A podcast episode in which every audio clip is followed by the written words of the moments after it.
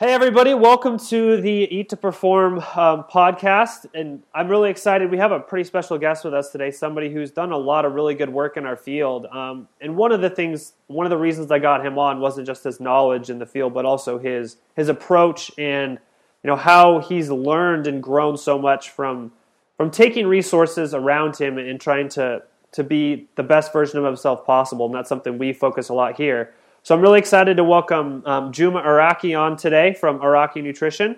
He is, you know, kind of one of the the big names that's that's growing right now, and he's he's done a lot of really really cool work, and I'm really excited to have him on. So, um, Juma, go ahead and say hi and uh, give us a brief introduction about who you are. Hi everybody, and first off, Brad, thank you so much for having me on your your podcast. It's a pleasure to be here. So, uh, so my background is I. Um, started playing soccer when I was pretty young. I started at seven, played until I was 17, and always was really interested in sports. Like everything, I played soccer. I played a lot. I used to play um, ice hockey with the kids in my neighborhood. We played basketball and stuff like that. But but soccer was the the sport that I focused most of my attention on. So um, I played until uh, first year of high school then uh, try to focus more on school because I knew that I didn't have like I played.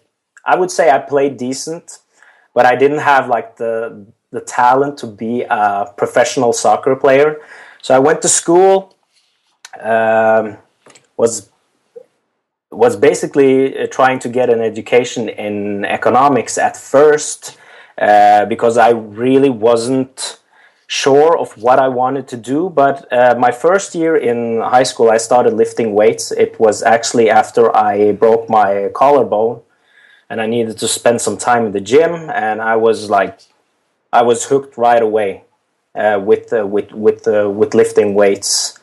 And uh, spent a lot of years uh, training a lot. Went one year to the army, mandatory year here in Norway. Came back, started actually studying uh, business administration and like six weeks in i knew this wasn't the thing for me. I didn't have any motivation to continue that ed- education so i um, i jumped off uh, and one of my friends actually tipped me off uh, doing a bachelor's degree in nutrition because i always was really interested in both training and nutrition and over the years i've read a lot so um, before I even started, I was designing meal plans for friends and family members, and um, finally took um, took uh, and jumped into it. Finished my bachelor's degree in nutrition sciences. I also did my personal trainer certification at the Norwegian School of Sports Science.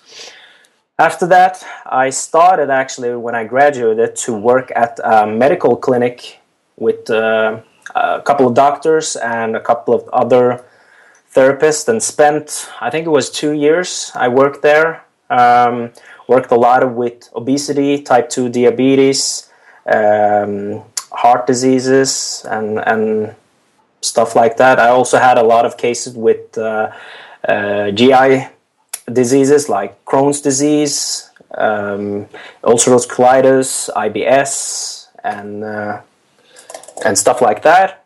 So I spent there, spent two years there, and um, was actually just bored out of my mind to be to be honest because my passion was in sports. So um, I quit the job there and uh, started started what is known now as Araki Araki Nutrition. And today I run I run the company. I do I provide three three services. I do coaching, both training and nutrition for athletes. Both uh, I have clinic in uh, I have a, a, gym in Oslo that I work at.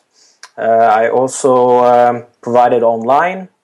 Uh, the other part is I do guest speaking for conferences and for gyms, and I'm also the head of nutrition at Academy for Personal Training in Norway, where we certify personal personal trainers and I also work as a business consultant for one of the biggest supplement companies here in Norway. So my job with them is to provide them with information about ingredients and the research so they can um, design better products. But I also do all of the quality work. Like I make the nutrition declarations, I make sure that uh, there aren't any banned substances in the products. I make sure that the, the amounts of vitamins and minerals, etc., are allowed in in those products. So um, that's basically what I've done the last uh, three years. So. Uh, and uh, to be honest, I, I couldn't have asked for a better job. Like, I wake up every morning and I feel really blessed that I work with my hobby and my biggest passion. Um, it's it's um, it's a lot of work, um, especially a couple of months during the year where I have really high amounts of, of work. Yeah. But I have the luxury of working when I want to work, so I can go to the gym at uh, I can go to the gym after breakfast in the morning if I want to. I can take some time off in the middle of the day if I want to. But it's still a lot of responsibility, it's still a lot of work to do. So I have to be really structured to to get the job done to be honest. So that's a bit about my my background. Yeah, and I think one of the things is, you know, the the luxury and the the feeling blessed of being able to do that has come off the heels of a lot of hard work. You didn't just uh, wake up one day and fall into what you're doing. It's it's been a long journey and a long process of a lot of hard work. Um, yeah, I think I think I think a lot of people they they always tell me that oh you're so lucky that you have this job and that you've accomplish what you what you have done with your uh, with your company. But a lot of people don't know what what what people have been been through before they get to that stage. They they they see the end product of it but they don't see everything that's been going on in the background. And in my case it's actually been a bit special because i was i was fresh out of school like i mentioned in 2012 started working at, at the clinic. And the first year, I was, to be honest, I was staring at the phone, waiting for clients to call. Like, uh, nothing happened. So I started writing articles for several magazines. I started uh, making calls to get um, to start working with uh, with businesses. I, I, I like I worked 16, 18 hours a day to try to make this work. And my wife was uh, was pregnant at the time, so we were waiting my my my um, my son who's three years old now in in November, and um, in August I was uh, I was diagnosed with with uh, Crohn's disease. I've had I did have a stabbing pain in my stomach for for several years, but always related it to stress and didn't do anything with it. So I finally went to a doctor and they diagnosed me with Crohn's disease, and because of I neglected it for so many years. It has, it has caused uh, it did cause a lot of uh, damage to my small intestines. So tried several medications. Like some of the medication I was on was pretty rough, pretty hard side effects to be honest. And then I went into surgery in summer of 2013, and by that time the business has started to go a little better. Um, and I wanted to schedule the sur- uh, the surgery for uh, for June because that way I wouldn't spend so much time away from work. So uh, to make a long story short, the the surgery didn't go so well. I got um, a lot of complications. Uh, basically, everything after the surgery exploded inside me. So I had infections in all my organs and was was forced to do another nine surgeries wow. to fix all the complications. So I spent 11 months away from work, and at that time I was self employed, so I didn't have any insurances that would cover anything for me. Like I got a small uh, compensation from from the hospital that made that made a mistake, and I got uh, I think it was five hundred dollars a month oh from from from the government, and it didn't cover cover anything. So when I returned to work in 2014, I basically had nothing, and I had two choices. I had one choice of actually just quit everything and move to another field because I was so uh, I was so like I hit rock bottom because I worked for two years to get to this point, and then I was struck with this. So I made a decision: should I continue or should I find something else? And I'm fortunate to have a, a great set of um, network uh, around me with my uh, with my um, with my family and my friends that always give me a lot of encouraging words. So um, I decided to give it another shot, and I don't, to be honest, I don't know what happened, but I, like literally in in two months after I returned to work, like everything went went my way. Like all the offers that I've been that I have been waiting on for so many years, they came just one after the other, and from that I I just started continue building it on, building it on, building it on, and I said to myself that if this stayed stable for one year, I would not be uh, self-employed anymore. I would start uh, own my own company, and then I would employ myself because that way I would have the same insurances and everything else like other people have here in Norway. And that's what I basically did last year, and my stress level went from yeah I, I don't know what it went from, but it went way way down because then I didn't have that over my shoulder anymore. That if if business stalled or anything else, I wouldn't have that safety net. And now, fortunately, I have it. But it's been it's been a bumpy road to be honest, and uh, I'm so happy that I always stuck to to my dream of of doing this, and uh, happily it turned turned out well. I also like to mention that.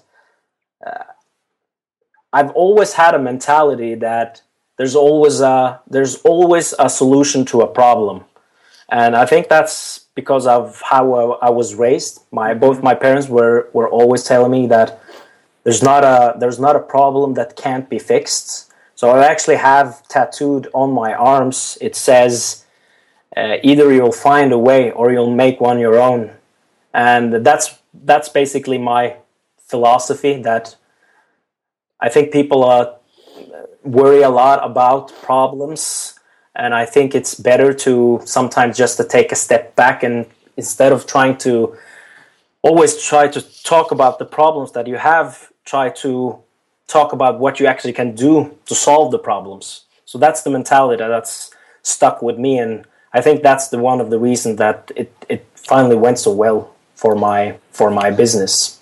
Yeah, I think there's a a rare combination of, of skills and gifts there, and the fact that you know when when things are hard, you know you're able when it's kind of the darkest, you're able to push all your chips in instead of fold. And I think the other one is you know to kind of get out of your own way and step back and take an honest assessment and say, okay, here's where I am. Here's some possible solutions instead of everything's just bleak and I can't make a step forward. Um, you know, Juma, one of the things that really I really admire about you and kind of where you're at in your journey and a lot of the things that you've done and your work is, you know, you're probably one of the best people in our industry in, in terms of learning and growing from other people. You know, do you do a fantastic job of, you know, finding resources and finding people and learning and kind of adding to your own toolbox. Um, and I kind of want to talk a little bit about that and kind of have a conversation about that. But to kind of get that started, you know, what are some of the maybe like top two or three things that you've learned from other people, whether it's nutrition stuff or life stuff or business things? You know, what are three things that you've learned from other people that you feel like you would not have gotten to on your own? Okay, that's uh, first off, thank thanks for the kind words, and uh, second, that's uh, that's a great question.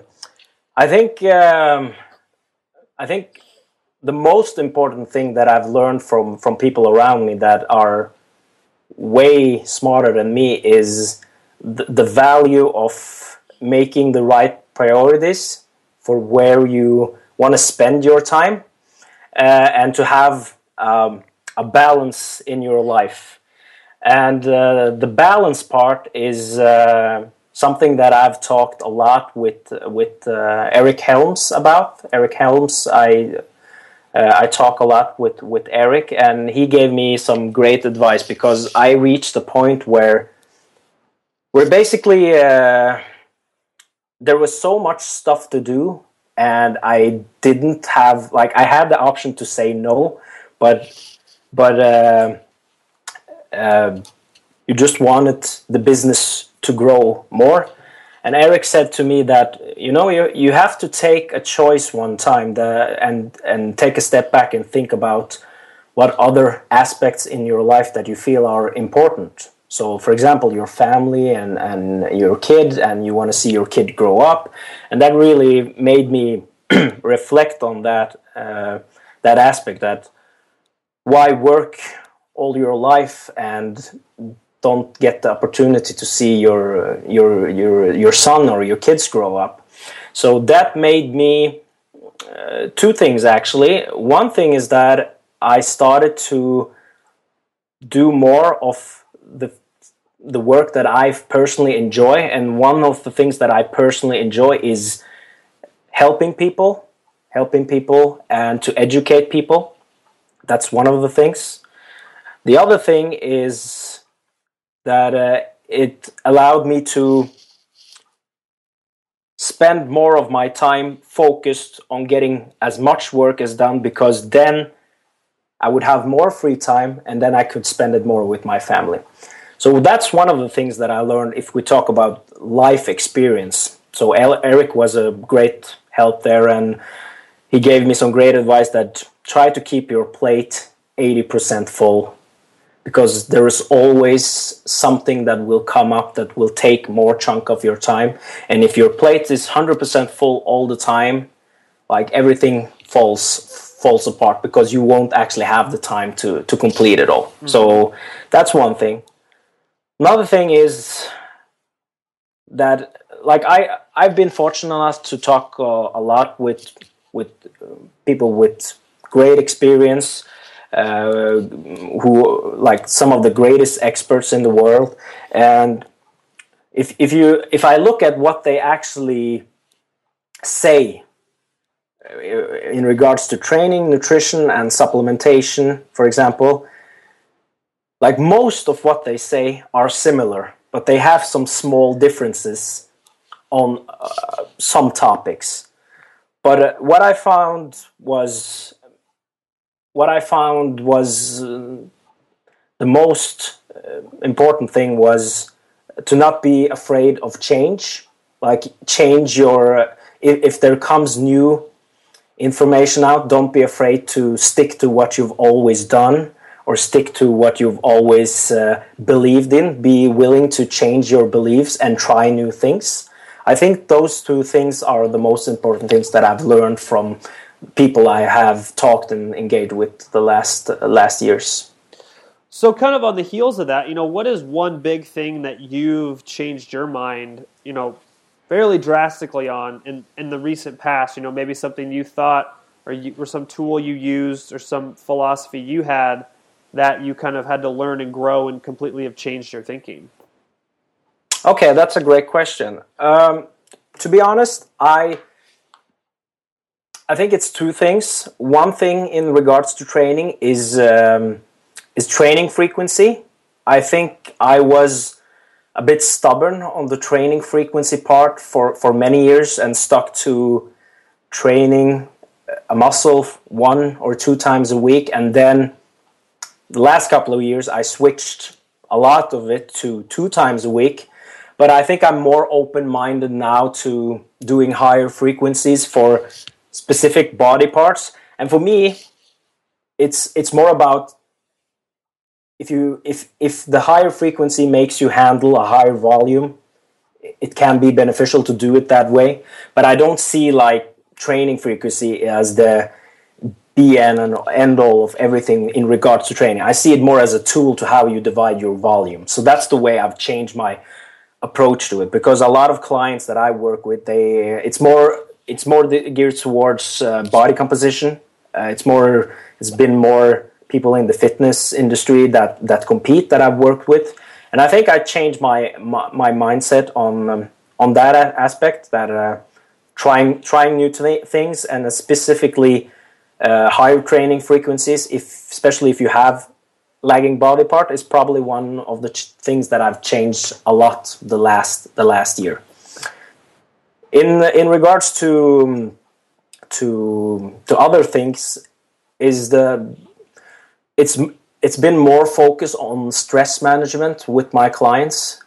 Because before it was more like if you get enough sleep that's enough to recover from from your workout and um, the stress that uh, that you get from your work etc but i think i've changed my approach a lot and thought of other strategies to help my client with with stress management and one of them is actually to try to give them most most practical information that can keep them flexible and adherent to their training and their diet for many years. So one example of a strategy that I've used with my clients is some clients they have they have like this black and white mindset and that they have to train uh, for example upper body on Monday and lower body on Tuesday take Wednesday off, then do upper body Thursday and Friday. So what happens if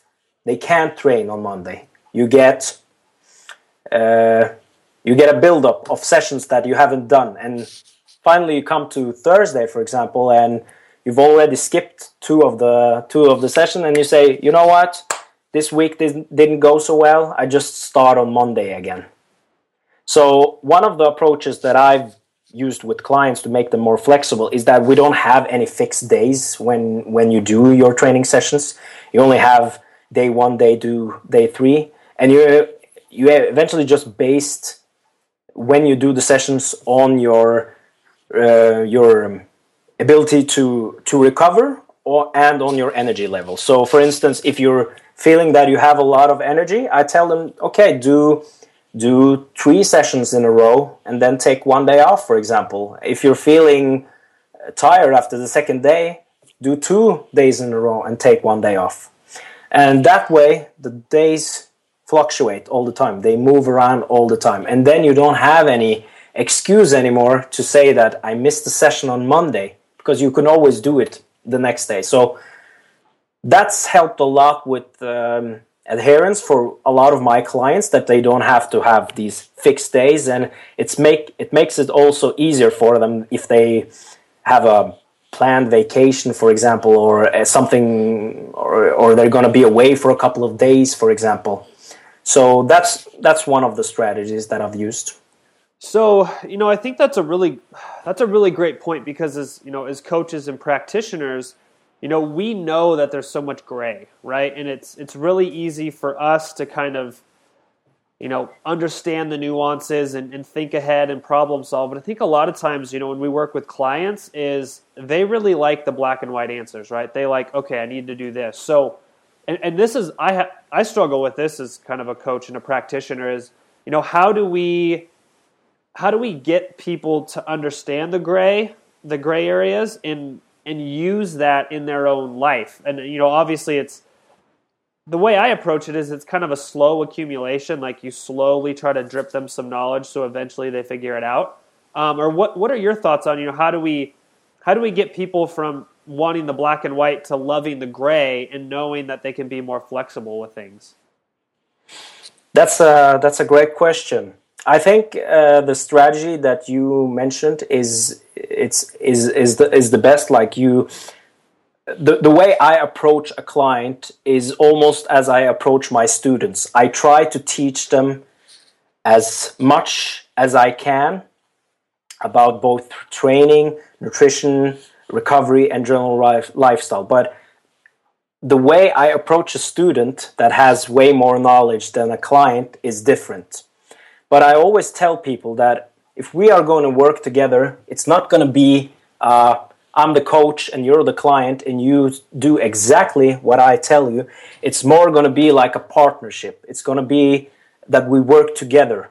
And I teach you the tools and the skills so you won't be dependent on me anymore. That's my philosophy when I work with clients. I tell them that it shouldn't be necessary that you approach me every week for the rest of your life to figure out how you do your training, how you do your nutrition, and how you to do your supplementation. It should be that you spend some time with me over a course of maybe it's one month, maybe it's two months, three months, six months. It depends on what type of client it is, but the end goal should be that you will get independent and that you can do your training and nutrition on your own. So I always start with with with the basics and what I found worked worked really well is telling people to eat protein for each meal and carbohydrates and etc. It doesn't stick very well, but if you give them practical examples like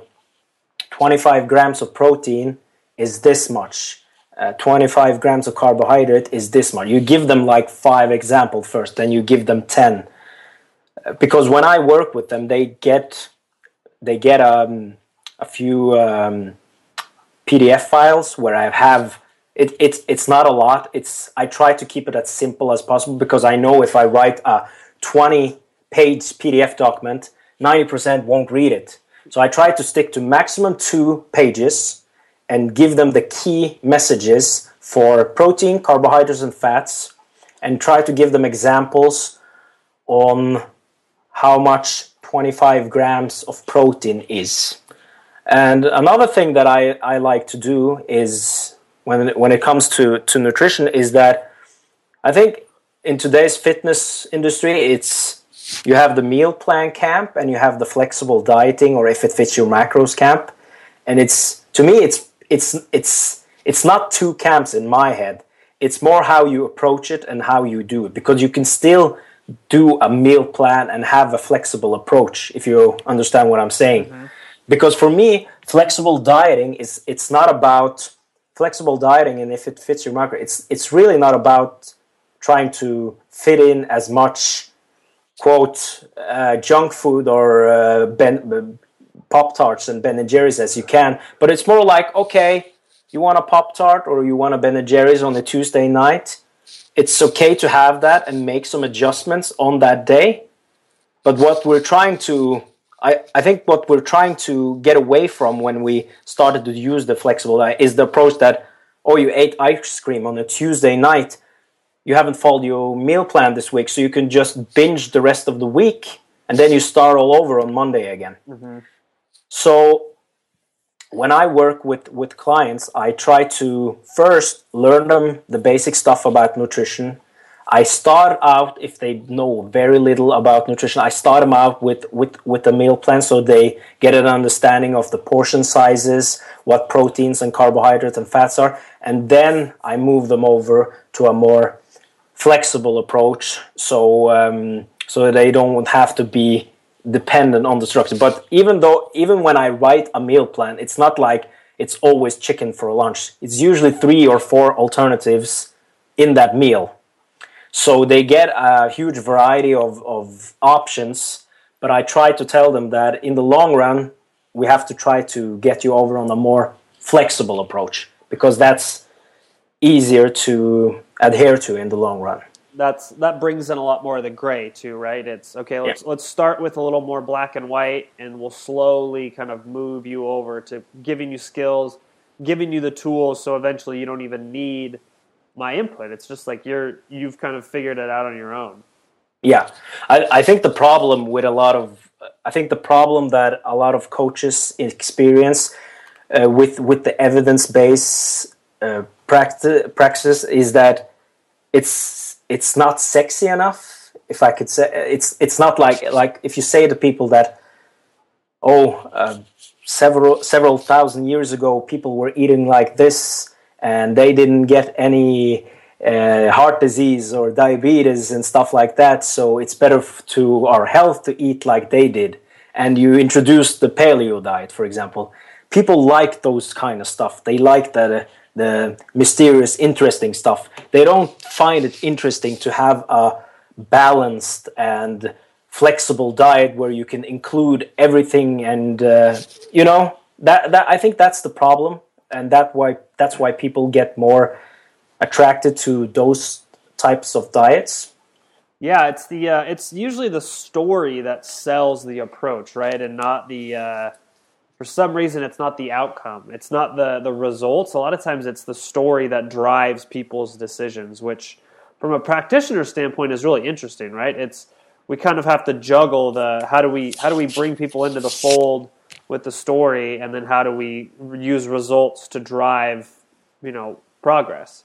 So yeah. it's always a for me, it's always an interesting balance, right? Because the two worlds are very different, but you've got to find a way to bring them together to be successful. Because you can have you can have the best evidence based stuff on the planet, but unless you're reaching people, it's kind of like who cares, right? You're yeah. You're, you're kind of just sitting at your keyboard being like, "Ooh, I have all this data and all this information." But there's, you know, 300 million people in the United States who could benefit from it, but I can't reach them, right? There's this this veil that that's just not going to penetrate. So you've got to figure out ways to bring the story and bring those people into the fold. The way I kind of view it, and I don't know what your thoughts are on this, is you know it's it's our job to take all this and turn it into this for these people, right? Exactly. how can we like they don't need to know all the details, all of the stuff that I'm thinking in my head. Some people like to know that, but you know, for a lot of times they don't need to know all that stuff. I just need to get them to buy in, and then the results will kind of drive drive that relationship. And I think that's a key piece that um, we need to try to remember is that the human condition versus the data are two very, very, very different things. Yeah, I, I think that's a, I think that's a great point, and I think that the problem that I see in today's industry is we have so much information and people are so focused on being evidence based that I sometimes think people get another aspect that's really important when you work with people that is communication. Mm-hmm. So, how do you communicate the information you're reading from the papers to make it more understandable for people that don't have this knowledge? And if you're talking about protein, for example, and started to talk about uh, amino acids and leucine and uh, mTOR and stuff like that, I think you're gonna um, first off miss miss the point of how you how you communicate. That's that's one thing, but I think people f- will feel that you're uh, somehow arrogant if you talk in that way.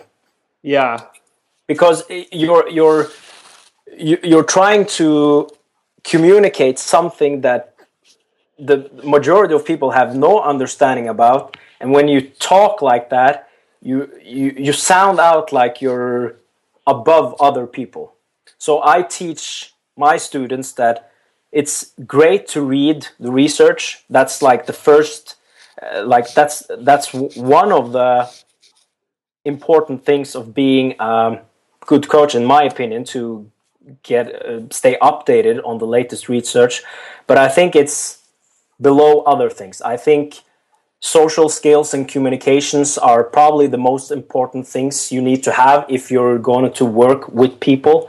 And I think people get get lost in like uh, it, it in my head it should be like this. If the more you learn, the easier it should be for you to explain it to another person.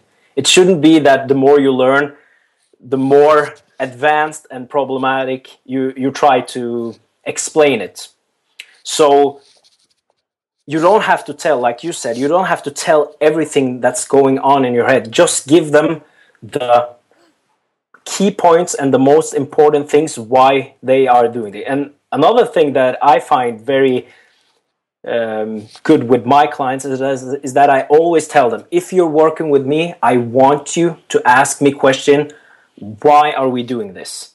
Because that gives me an opportunity to, to explain it in an easy way and then they understand it. So always always question the advice you get because I think a lot of people they they hear something and they forget to to ask that question and it, when you ask them why are you doing this is it's because I've heard it from a friend or because I heard it from my my brother a guy at the gym or something like that.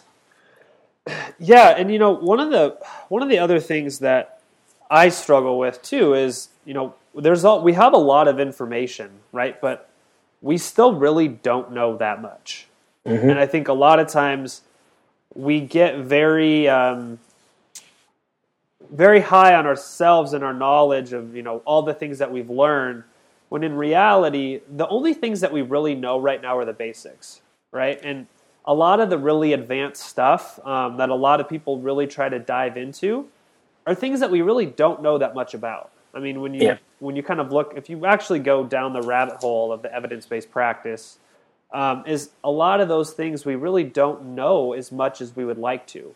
And so i think that's why you know people like you and a lot of the really good practitioners and kind of real world results driven people really base a lot of their coaching and their philosophies on very very basic information. I mean we consider basic but it, it's very practical in the dirt. Here's what we know works from both you know evidence and a lot of anecdote and a lot of experience. Um, and those are things that really drive most of our coaching and most of our practitionership rather than a lot of this esoteric stuff that we all spend hours arguing about. You know, um, I yeah. think that's a really key principle, an idea for a lot of people to remember is the basics really are what we know and understand and can use to get results. A lot of the other stuff is a lot of just uh, discussion and thought generation but we don't use it in our everyday practice. I mean, would you agree that that's kind of where you're at in terms of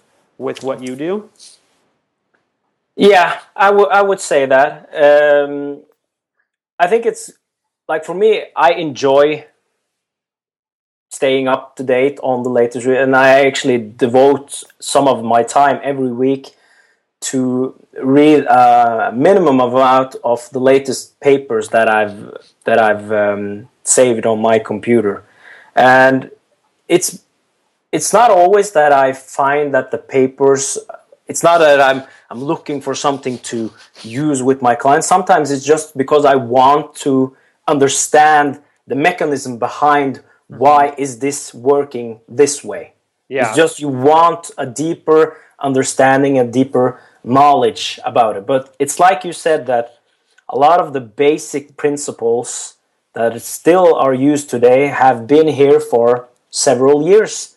It might be some tweaking here and there, but the basic stuff have been here for for several years. So I always also tell people that the research is one thing, but that's why I also think it's great to actually work with people because if you spend if you spend a lot of time doing the research and never apply it in the real world, you actually won't know if it works as well as a controlled environment as, as it is in a lab, for example. So I think it's great to have both both aspects of it. And one thing I want to mention is that I think people also forget the, some of the limitations that that research sometimes sometimes have. It's still probably the best thing we have to mm-hmm. actually test hypothesis hypothesis and to actually see if it works. But there's still a lot of stuff you can't really do in a laboratory setting to to to look if it if if this is causing this. Take for example nutrition science. We can't like put people in the lab, put them on a diet, and wait 40 years and see who develops cancer. That's not ethical correct to do so. That's why we have observational studies and observational studies again have have their limitations. We don't really know if this is causing this. So there's there's always going to be uh, limitations uh, in the um, in the research, but I still think I, th- I still think that in my opinion, if you're going to work with with with people that you you you read the research, you keep up to date on the latest research, and then you apply it on your clients, and then you evaluate: is this working for my clients or is it not? If it wor- if it works, you keep it. If it doesn't, then we move along to something else. I think that's a perfect pragmatic approach of how you use the research and the evidence in practice, right? Is you go and you learn about things that are new and that are, you know, things that we can use as ideas to try to apply and apply it and see if it works. And if it works, it's a great new tool. If it doesn't work, don't be afraid to be like, okay, this sounds great on in a paper, but in the real world, it, they just don't jive. Yeah. Um, and I think that's a perfect place. Yeah. So um, I, I have one more kind of follow up question, and this is something you know, since you're you're somebody who I think does a really good job of kind of you know staying up to date and, and is really able to do a lot of different things at once. Um, I'd love to hear from you. Kind of what is one thing that you do every day that allows you to you know consistently stay on top of things and get the work done and not get distracted and be very successful each day. What is kind of one tool um, that you personally use to kind of stay on point and, and stay um, in a stay productive and maximize your time every day? Great question. Well, to be honest, I I spend the last hour before I go to bed. I first off, I don't watch any TV at all. I might watch a movie with my wife on Netflix two, three times a week, but I spend no time watching TV. So the last hour before I go to bed, day before, I look over my emails, I look over my calendar, and I write a to do list what I'm supposed to do the next day. So usually I'll do my to do list for the whole week on Sundays. Like this is what what what what has to be done this week, and then I slot them in on the different days. Like I put Monday, this has to be done. Tuesday, this has, etc., etc. And I I find that I, I work much better if I dedicate dedicate a specific time during the day to stay maximally focused on what I'm going to do. So if I would have said that I'm going to stay, I'm going to work, wake up, work from 8 to to 8 at night, like 12 hours, that doesn't work for me. I can't be produ- productive over those hours. So I might do uh, two split sessions. I'll do four intensive sessions. Then I might go to the gym, get a workout, go home, uh, have dinner, and then do another four hour session of, of work. So I to, to make it to make it short, I'm always planned ahead on what I'm going to do the next day.